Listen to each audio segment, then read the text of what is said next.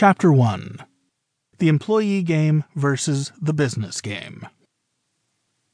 Of the foundational premises we'll walk through in this book, the most foundational one is this Because you're a writer, you are a business owner.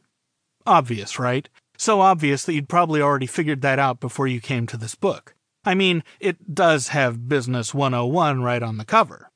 And besides, if you're indie publishing anything, you're selling things into retail, and selling equals business, right? And if you're traditionally published, you're still selling things, you're just selling your stories to publishers, and that's like wholesaling, right? But it's one thing to say, Of course I'm in business, and it's another to think like a business owner. That takes some education, and more than that, it takes forming new habits of thinking. Employee thinking. When you're an employee, there are a few thought patterns that are so habitual that even pointing out their existence seems a little weird. Footnote Employee thinking, as I'm about to describe it, also is common among service industry professionals. If you're selling your time for money, whether as an employee or a freelancer, some of the following is going to sound familiar. 1. You think in terms of hierarchy. When you're an employee, you're selling your time and capabilities. You get the money you need to live. Your employer gets a priority claim on your talent and attention during certain hours of the day. When your employer, or your boss, who's also an employee, says jump, you say, How high? If it's a high pressure job, you ask, How high after you're already on the way up.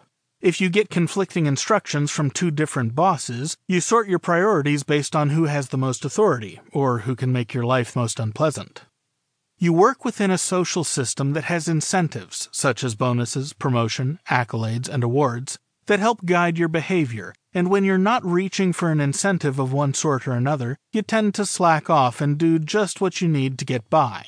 At least, if you're statistically average. There are exceptional workers in every field.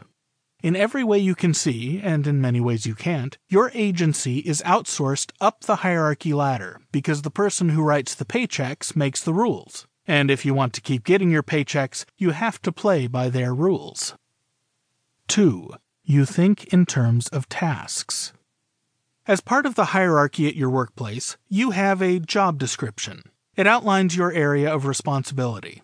The things outside that area aren't your problem. You might be able to help with them, and in some workplaces this is encouraged, but if something falls outside your bailiwick, your power to affect it tends to be quite limited. Inside that area of responsibility, you have tasks to perform, and you must perform them in a timely fashion so that your employer is happy with you.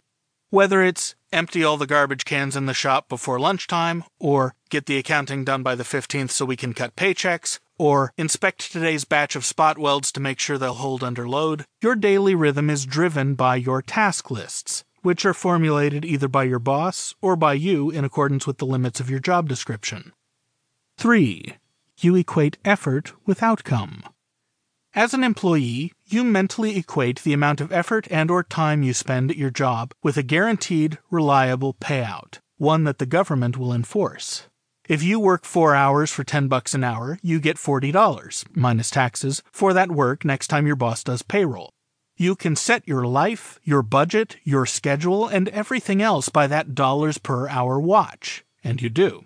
From your rent to your debts to your food and entertainment and travel to your children's college funds to your investment and saving strategies to your medical provisions and retirement plans, all share the dependable size of your paycheck as their conditioning factor.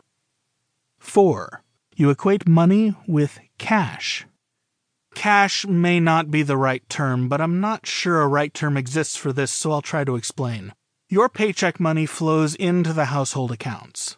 From there, it gets split up to service various needs, like those I mentioned in number 3. Whether you're tracking your expenses or using automated payments for your bills and savings and using the residual cash to take care of your incidentals, the basic bottom line is that the money you earn is like sunshine. It's here today, and it will be there tomorrow, so you can use today's sunshine however you want. It's okay if you spend too much time indoors or don't plant an herb garden you were planning on, because there will be more sunshine tomorrow and you can make up that lost sun time. Of course, going through the School of Hard Knocks teaches you some lessons about operating in the employee world. You know that jobs are less secure than they feel, so you put aside a fund to meet expenses when you're between jobs.